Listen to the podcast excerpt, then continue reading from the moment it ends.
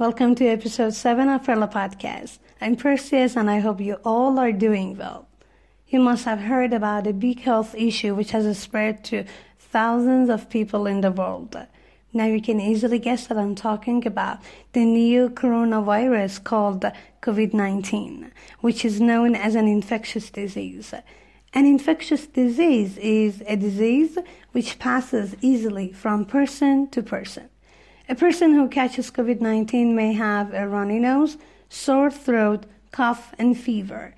These are the main symptoms of this disease. A symptom is a physical condition that shows you may have a particular disease. But the thing is, COVID 19 can be more severe for some people and it can lead to breathing difficulties. If something leads to something else, it causes a result which is often bad and a person who has breathing difficulties cannot take air into his or her lungs. In fact, COVID 19 attacks your lungs, the organs which are in charge of breathing in our body. COVID 19 appeared in Wuhan, China at the beginning of December 2019, and so far about 3,000 people have lost their lives. Unfortunately, the number of the patients has increased as well. I'm sorry to say that this disease is not restricted to China, and in fact, there has been a dramatic increase in it in other countries outside China, such as South Korea, Italy, Iran, Japan, and the USA. If something increases, it gets larger in number or amount, and a dramatic change is sudden and surprising. It's good to know that older people and people with other medical conditions like asthma are a lot easier to be hurt or attacked by it. Asthma is an illness that makes it difficult to breathe, or, in other words, a person who suffers from asthma has breathing difficulties. If you suffer from something, you experience a very unpleasant or painful situation, physically or mentally. I've got to say that people who suffer from heart disease and diabetes are most at risk from COVID 19 as well. Diabetes is a disease in which your body cannot control the level of sugar in your blood, and the person who has it is called diabetic. So, as a result, if you have any of these problems, or even if you're only allergic to smoke, pollution, or weather, like they make you sneeze and cough, you'd better take good care of yourself. If you're allergic to something, or if you have an allergy, you get sick when you eat, touch, or breathe a particular thing, something that doesn't normally make other people ill.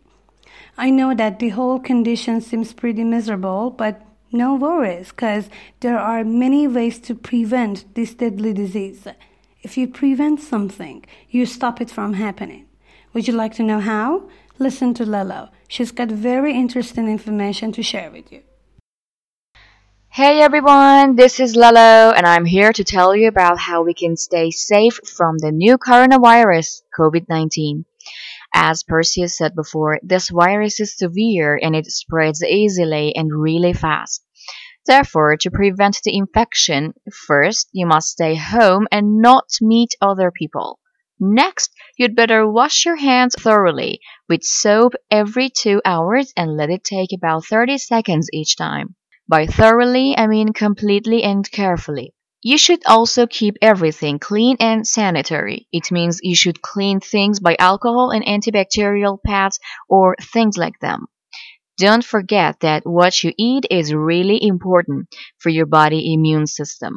This system is the one that takes care of your body health, especially when some kind of virus attacks your body. So you'd better take vitamin C and D tablets. Multivitamin tablets are fine as well. People, listen to the doctor's advice. Also stay at home and you won't need to be concerned about this virus. Concerned means worried.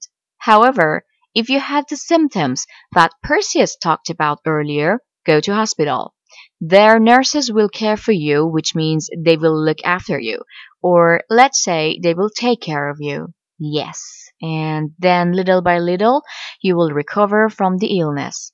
I mean, you will feel better and get over the illness. Here is a question. When you have a serious injury, do you go to hospital or go into hospital? What's the difference? Well, when you go to hospital, you go there for a treatment but don't stay in. However, when you go into hospital, you go there for a treatment and stay for a night or more. Now, can you answer my question? I'll repeat.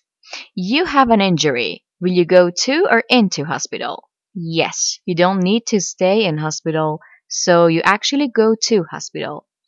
Okay, an injury is an area of damage, especially caused by an accident.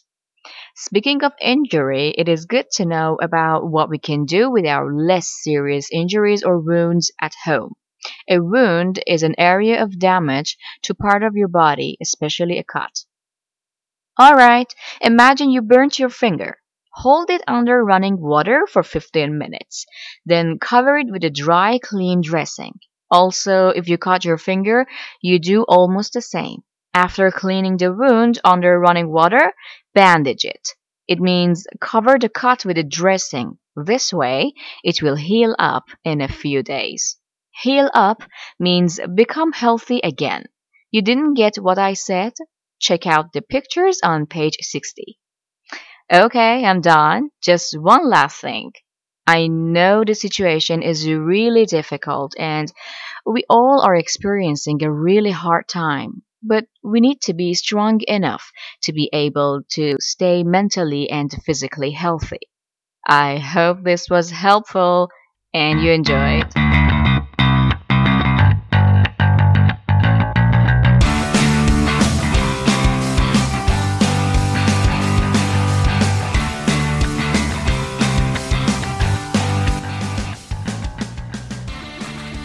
What you listened to was episode 7 of Harlow Podcast based on Oxford Word Skills Units 20, 22, and 25. This podcast is available on Instagram, Telegram, Namlik, and Podbean, all at at sign Paolo Podcast.